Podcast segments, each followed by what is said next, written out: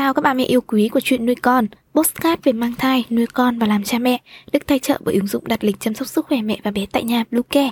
Mình đang Ngân, hôm nay trong chuyên mục về chăm sóc trẻ sơ sinh, chúng ta sẽ cùng tìm hiểu về 7 lưu ý quan trọng khi tiêm chủng để đảm bảo sức khỏe cho trẻ sơ sinh. Chúng mình sẽ quay trở lại ngay sau đây. Các mẹ hãy tải ngay app Bluecare để đặt lịch tắm bé, điều dưỡng vú em, chăm sóc trẻ sơ sinh, xét nghiệm và điều trị vàng da cho bé tại nhà, nhắc và đặt lịch tiêm chủng. Ngoài ra, Bluecare còn cung cấp các dịch vụ xét nghiệm níp lấy mẫu tại nhà, massage mẹ bầu, chăm sóc mẹ sau sinh, thông tắc tia sữa, hút sữa và rất nhiều dịch vụ y tế tại nhà khác.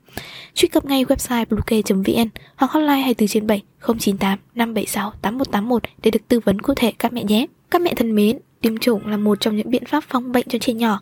Vaccine có tác dụng làm giảm đáng kể các bệnh truyền nhiễm thường gặp ở trẻ sơ sinh, trẻ em và người lớn. Vì vậy bố mẹ nên đưa trẻ đi tiêm chủng đúng thời gian nhé. Tuy nhiên để đảm bảo tốt nhất cho sức khỏe của con, có một số lưu ý mà bố mẹ cần nhớ sau đây. Đầu tiên, trước khi đưa con đi tiêm, Trước lúc đưa bé đến các cơ sở thăm khám và thực hiện tiêm chủng, bố mẹ không nên cho con ăn uống quá no, chỉ cho bé ăn uống vừa đủ. Bố mẹ nên tắm cho trẻ sạch sẽ để tránh tình trạng nhiễm trùng. Bên cạnh đó, mẹ đừng quên mang theo đầy đủ giấy tờ, hồ sơ, đặc biệt là đừng quên sổ tiêm chủng để bác sĩ theo dõi lịch trình tiêm của con nhé. Trước khi tiêm, cha mẹ sẽ được nghe bác sĩ tư vấn về các mũi tiêm chủng, tình trạng bệnh của con nên và không nên tiêm những mũi nào. Nếu ở những mũi tiêm trước trẻ có dấu hiệu bị dị ứng, sốt thì mẹ nên báo với bác sĩ để bác sĩ có phương án xử lý kịp thời. Thứ hai, sau khi tiêm cho con, sau khi tiêm xong hãy ở lại theo dõi 30 phút để đề phòng trẻ bị sốc phản vệ. Nếu có biểu hiện bất thường, cha mẹ hãy báo ngay cho y tá, bác sĩ và những người có mặt ở gần đó. Thông thường, trẻ sẽ không gặp biến chứng sau tiêm. Tuy nhiên với một số trẻ đặc biệt thì cha mẹ cần cẩn thận. Về nhà, cha mẹ theo dõi xem trẻ có biểu hiện gì bất thường hay không.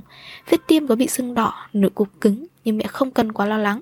Sau 24 giờ tiếp theo, mẹ có thể chườm nóng để các vết sưng tấy mau biến mất. Nếu sốt trên 38 độ thì nên đưa trẻ đến bệnh viện. Thứ ba, trường hợp nào không nên tiêm phòng cho trẻ.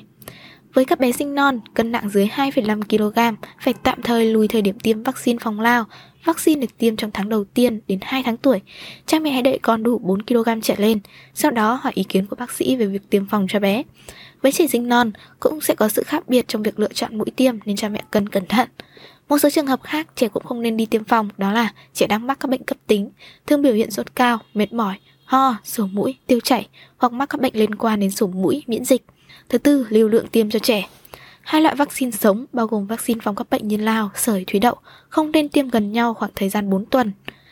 Nên tiêm một loại vaccine cho một lần tiêm chủng, có thể tiêm từ hai loại vaccine trở lên.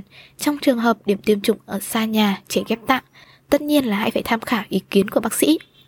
Thứ năm, phản ứng sau khi tiêm thường gặp. Sau khi thực hiện tiêm chủng, trẻ có thể gặp phải một số biểu hiện như sốt nhẹ, vết tiêm bị sưng hoặc đau, một số trẻ có biểu hiện dị ứng.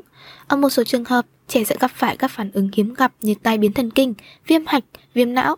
Đây là những phản ứng nặng có thể đe dọa đến tính mạng trẻ nếu bố mẹ không kịp thời đưa con đến bệnh viện. Thứ sáu, khi nào phải đưa trẻ đến bệnh viện? Sau khi tiêm phòng, nếu trẻ có các biểu hiện bất thường sau đây thì bố mẹ nên cho trẻ đi khám.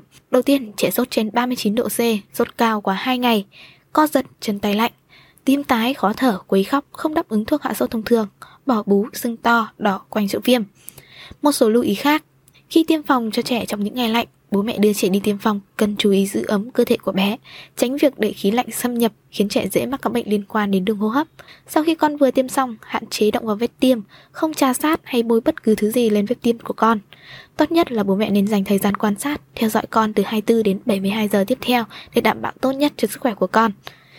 Hy vọng rằng những chia sẻ vừa rồi hữu ích với ba mẹ. Hãy ủng hộ chúng mình bằng cách đăng ký theo dõi podcast của chuyện nuôi con trên các nền tảng Spotify, Google Podcast, iTunes, YouTube, TikTok và Facebook nhé. Xin chào và hẹn gặp lại trong những số tiếp theo của chuyện nuôi con.